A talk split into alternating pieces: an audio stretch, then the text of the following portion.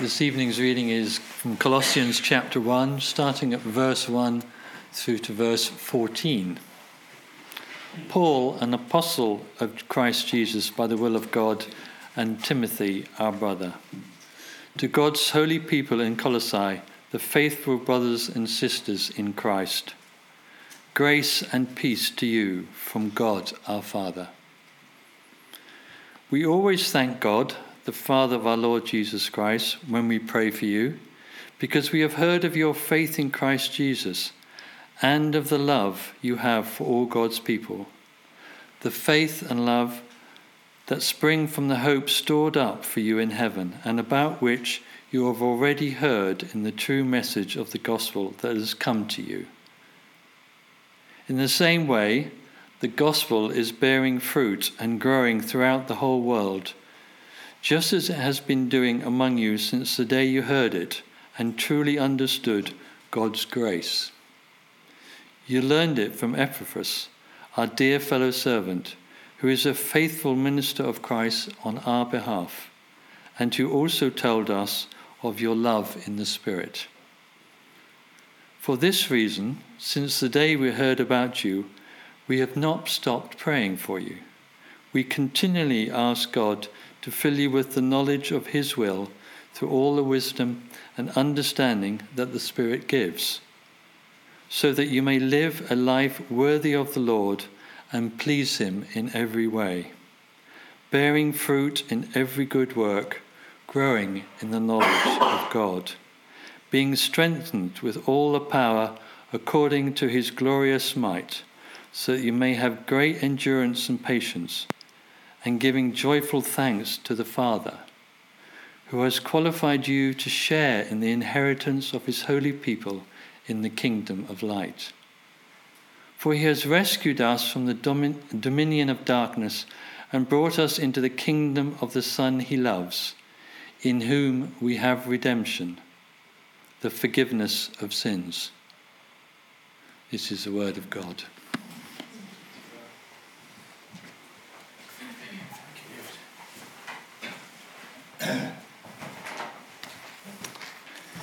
Good evening, friends. Good evening. I think uh, most of you know who I am, but if there's anyone who doesn't, I'm Angus, and it's my privilege this evening to continue with this series, Excited About God.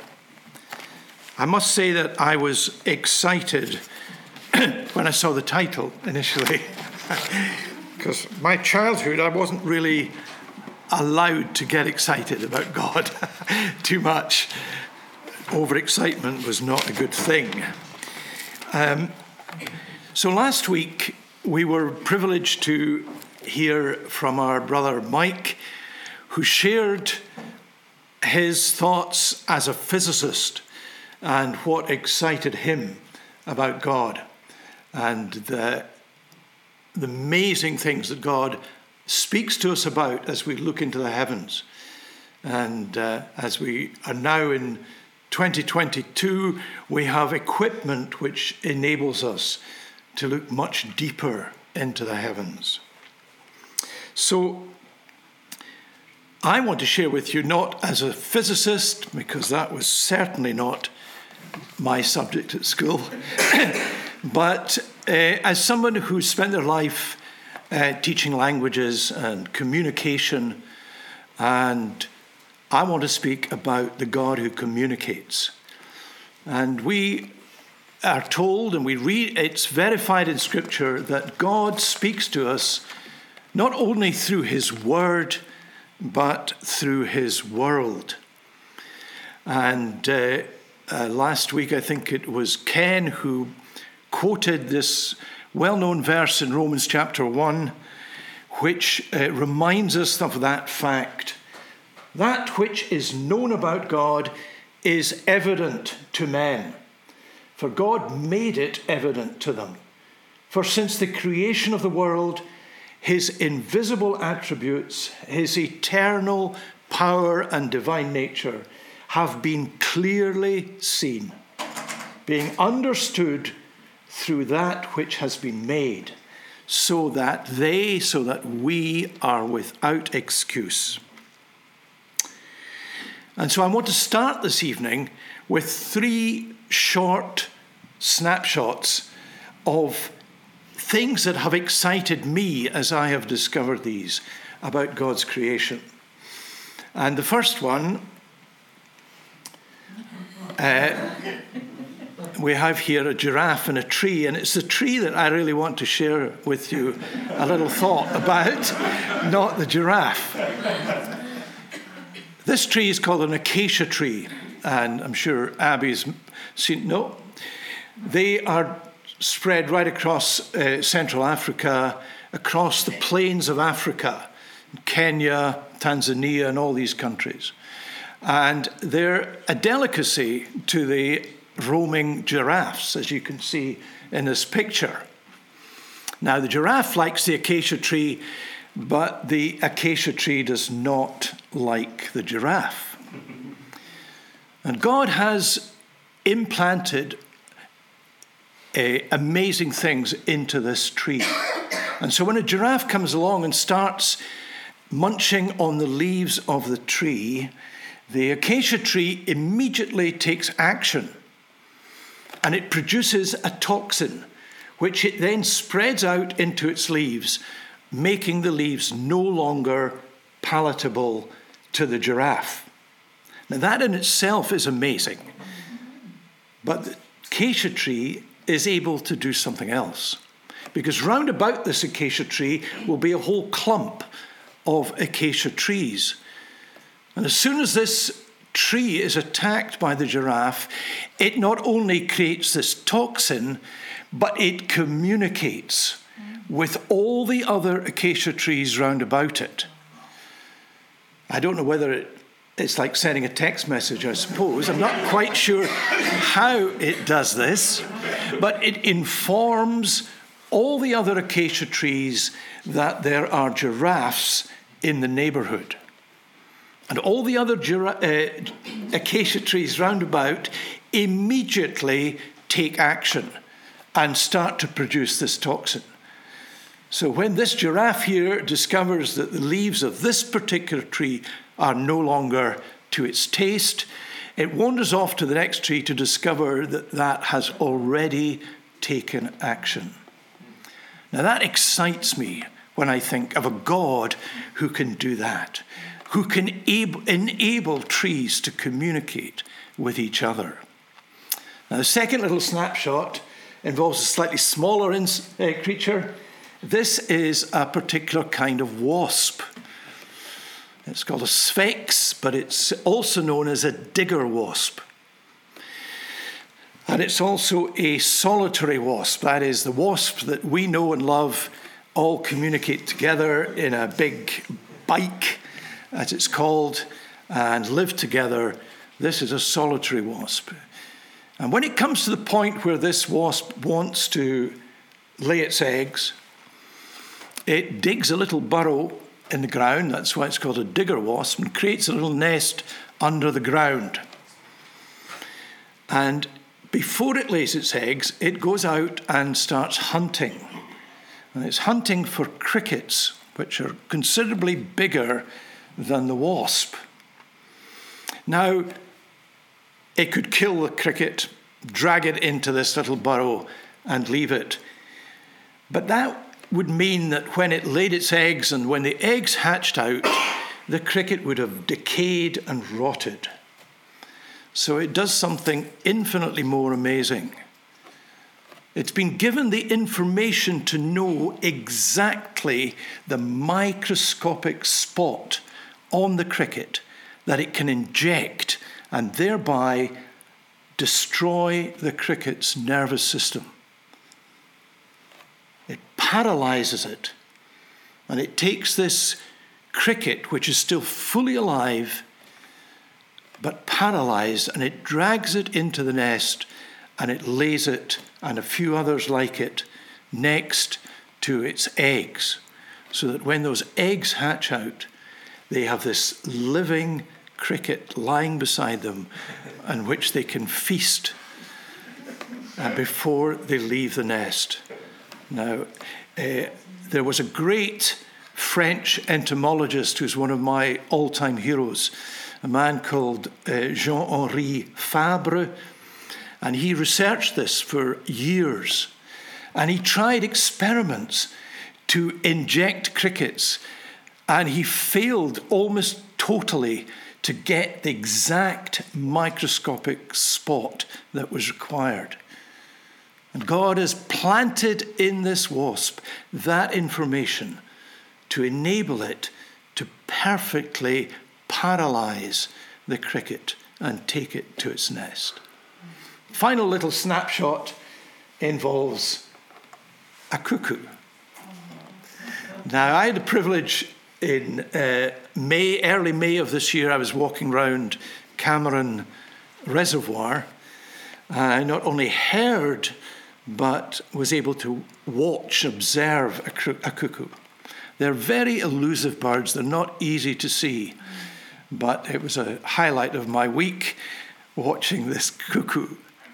Now, we know all about cuckoos, and some of us, I'm sure, more than others, but the cuckoo is the only bird in Europe which is a, a, brood, uh, what's the word? It, it, it doesn't lay its eggs in its own nest. It goes to the nests of other birds, little, much smaller birds than it. The meadow pipit's a good example. And it lays an egg in the nest of the meadow pipit. Now, it does this in early May. And then, of course, the adult cuckoo, having done that, has no more work to do. It hasn't to sit on its egg, it hasn't to feed the bird until it is re- ready to fly away. And so the male cuckoo and the female cuckoo, adults, just take off back down to Central Africa at the end of May, beginning of June. They have no more uh, anything to do with their young. And they've not just laid one egg, they've maybe laid four or five in four or five different nests. And so the young bird is born, and here's a meadow pipit trying to, or a warbler perhaps, trying to feed this baby cuckoo. And you can see the difference in the size. And this poor little bird faithfully feeds this cuckoo until it's ready to fly. You may wonder what's happened to its own little uh, birds, but they've all been thrown out of the nest by the young cuckoo. And so this young cuckoo uh, gets to the point where it can fly, possibly mid June. And it builds up its strength through the month of June and well into July. And then it takes off. Now, this bird has been born in Scotland, it's been mothered by, let's say, a meadow pipit. It's never met its real mother or father, for that matter. And it takes off and it flies to Central Africa. Not only does it fly to Central Africa, but it flies almost to the exact point and place where its brood parent, where its parents uh, were they were present.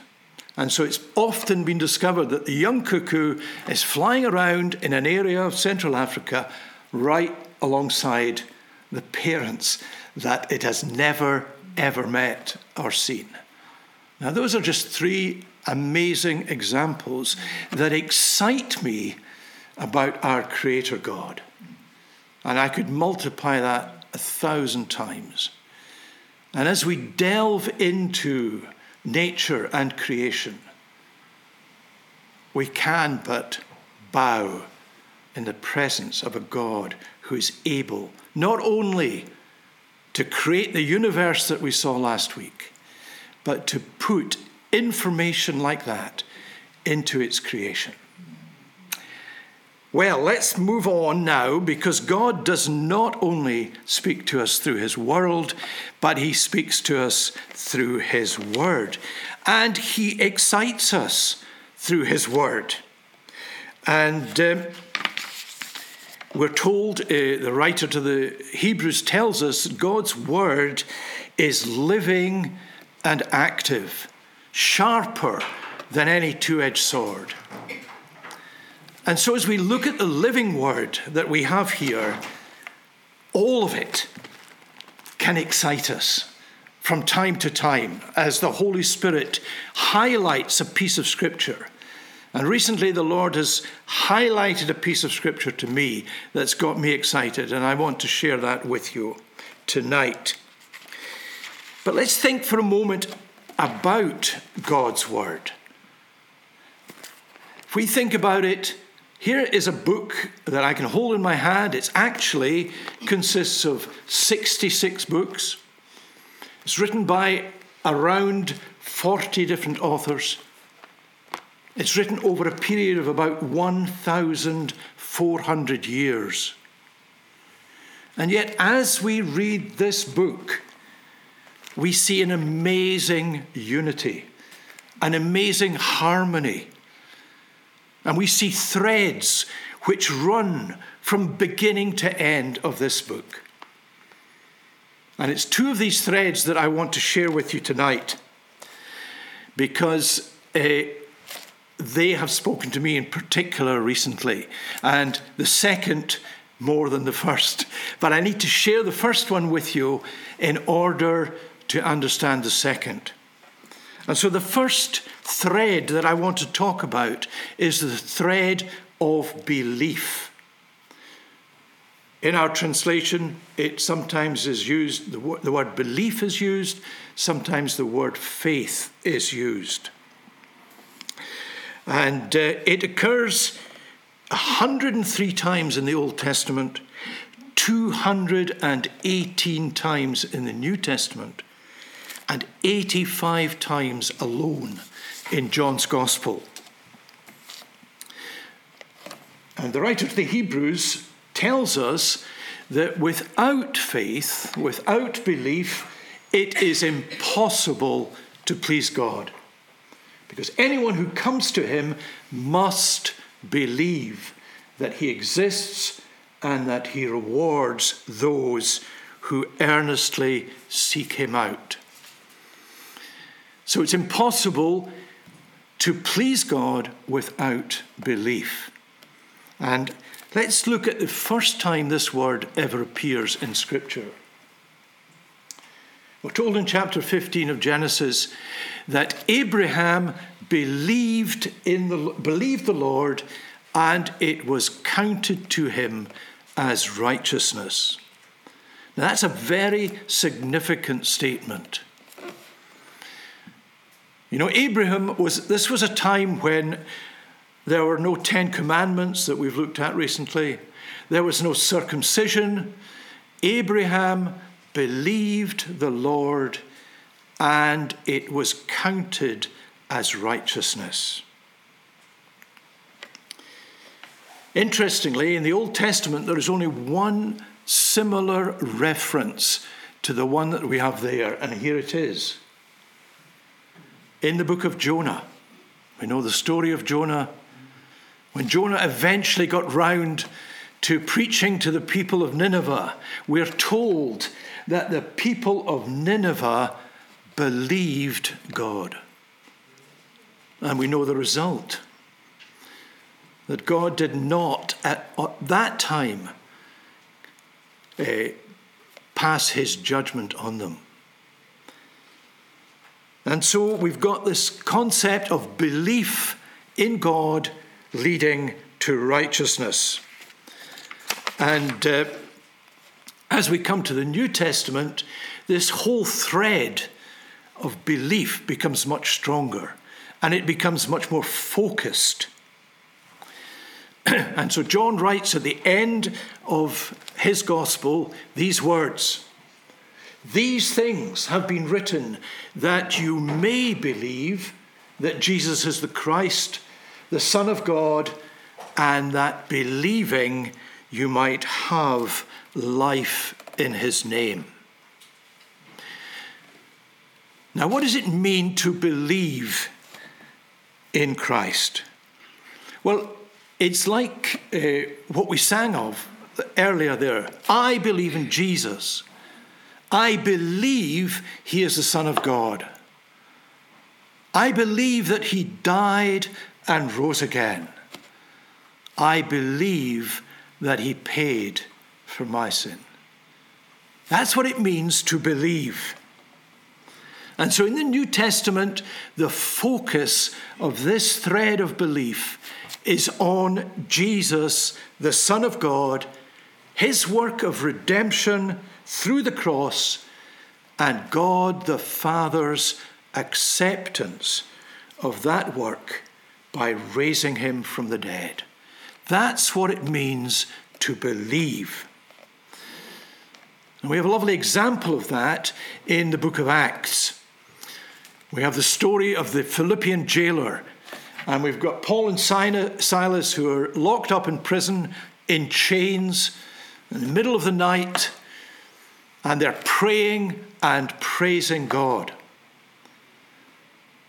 And suddenly there's an earthquake, and their chains fall off, and the doors and the gates of the prison are opened.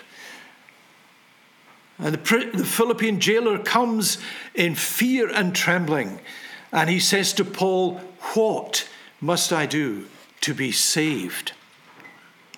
You know, I believe that uh, he was more interested in his physical salvation than in his spiritual salvation at that point. But what does Paul say to him? Believe in the Lord Jesus Christ, and you shall be saved. And the passage, Luke's comment doesn't just stop there. It says, Then they spoke the word of the Lord to him and to all the others in his house. So they led him to a place of belief in Jesus, the belief in all that he had done for them. And so, over the centuries, this thread of belief is as strong now as it ever was. It's as essential as it ever was. And down through the years, many bits and pieces were added on until we come to the time of the Reformation and Luther discovers the truth of sola fide, faith alone. In the passage that we read in Colossians is this is the point where I want to just refer to the last verse that David read. It's interesting that Emily also read this verse to us, and I'll read it to you. It's one of my favourite verses in Colossians in verse 14. It was God's good pleasure for all the fullness of, uh, to dwell in Him and through Him to reconcile all things to himself, having made peace through the blood of a. Sorry, that's not the verse I'm looking for, although that's a very important one. we'll come, uh, let's go. Yes, verse 13. For he rescued us from the domain or the kingdom of darkness, and he has transferred us to the kingdom of the Son of his love for he has rescued us. He has rescued us. God, in his grace and infinite mercy, has rescued us and he has transferred us from the kingdom of darkness to the kingdom of the Son of his life. And I want to suggest to you tonight that belief in Jesus is the bridge that takes us from the kingdom of darkness into the kingdom of the Son of His love. So if you're here tonight and you have never made that step of believing in Jesus and all that He has done for you, then I urge you to do that tonight. And you cross that bridge the bridge of belief into a new kingdom, into the kingdom of the Son of His love. What an amazing step. And there are two things that come with belief. We've got belief and we get peace. Scripture says that He has made peace by the blood of the cross. Now, I want to tell you tonight that peace is not a feeling. You know, many times we walk along a beach or whatever and we get a sense of peace. That's just a human feeling. This peace is not a feeling. This peace is a fact. And it's a fact which has nothing to do with us. It's a fact because He, our Lord Jesus, made peace on the cross. He made peace with a holy God, His Father. And there is peace in heaven because of what Jesus has done on the cross. And belief gives us peace. Scripture says, I, Jesus says, when he talks in John's Gospel about his peace, he says, I do not give as you give. This gift is eternal peace. And with peace comes justification. Now, justification is a big word for some of us, but it just means being made just. Someone said it's like just as if I'd never sinned. Justification, made righteous. You remember that very first reference to belief Paul, uh, Abraham believed in the Lord and it was counted as righteousness. And so, as we come to a place of belief in Jesus, we receive his peace, which passes all understanding. And we are justified. We are made righteous in the eyes of a holy God. Now, at the risk of being accused of heresy, I want to suggest, and bear with me until you hear what it is, I want to suggest there is something more. Now, picture that bridge We've crossed that bridge and we're in the kingdom of the Son of His love. And this came to me really uh, as we went through the last series on uh, the Ten Commandments. And it was a verse that was referred to on a number of occasions. A verse in Deuteronomy that we call the Shema. And here it is Hear, O Israel. The Lord our God, the Lord is one. Love the Lord your God with all your heart, with all your soul, and with all your understanding or strength. The more I thought about that verse, the more I felt yes, God wants believers. But there's more. God wants believers who become lovers. Just think for a moment of Jesus uh, risen from the dead. And he meets at the end of John's Gospel with Simon Peter. What does he say to Simon Peter? He doesn't say, Peter, do you believe now the words that John the Baptist told me, told you, that I am the Lamb of God that takes away the sin of the world? Peter, do you believe that on that cross I bore your sins and carried your iniquities? Peter, do you believe that I'm going to rise to heaven and be with my Father, and I'm going to be the King of kings and the Lord of lords. No. What does he say to Peter? Do you love me? And I believe tonight he's saying to every one of us, Yes, you believe.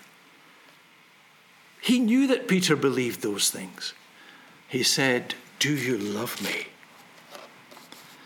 I want to look at three aspects of uh, this verse here and what Jesus added to it in Matthew 22 when he was asked what was the greatest commandment.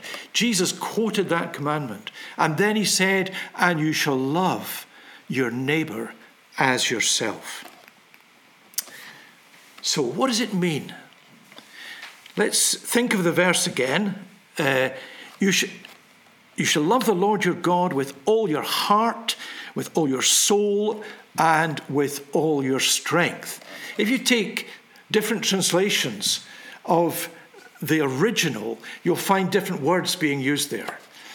And I think uh, the th- real theologians among us would agree that these words are not adequate to translate the meaning of what is contained here.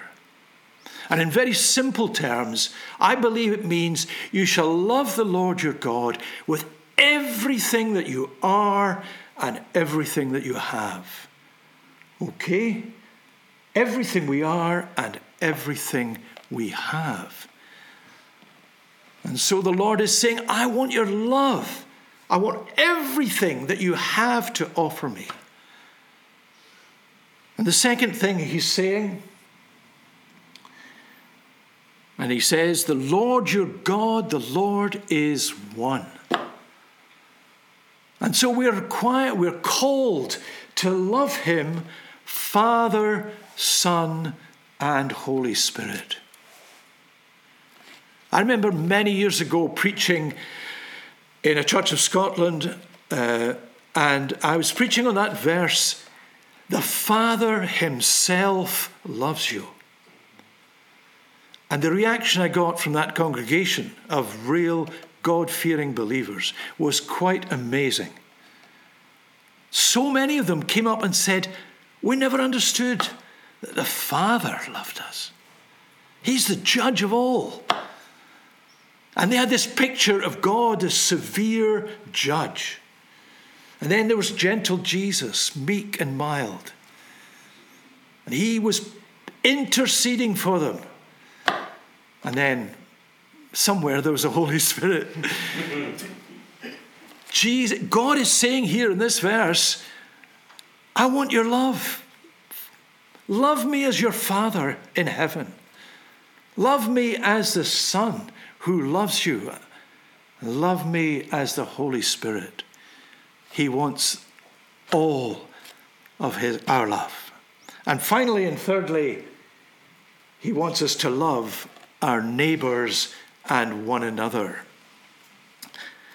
This is perhaps the biggest challenge that we have, and I think we've seen that recently. This is my commandment, Jesus says, that you love one another, even as I have loved you. How do we do that? What is this love?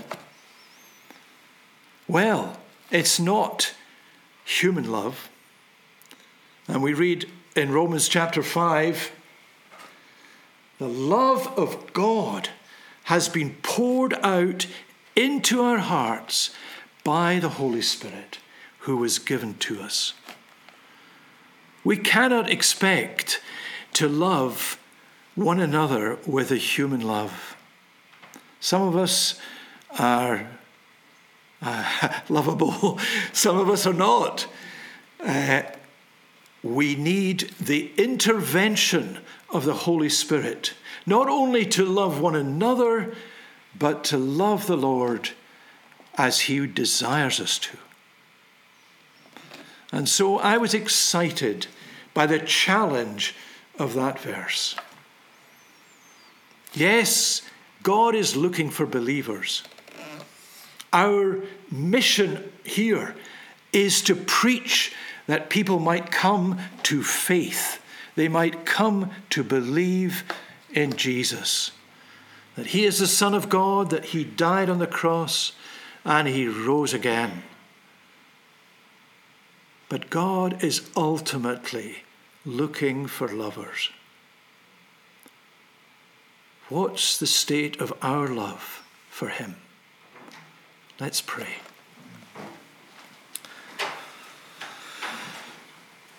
Heavenly Father, we just come and we bow in your presence because you're a mighty God. You are the one who spoke and the very heavens were made. And Lord, in an amazing way in this universe, you're looking down on us and you're longing for our love. And we ask you, by your Holy Spirit, to pour out your love into our hearts, that we might love you more. And we ask you this for your glory. In the name of Jesus. Amen.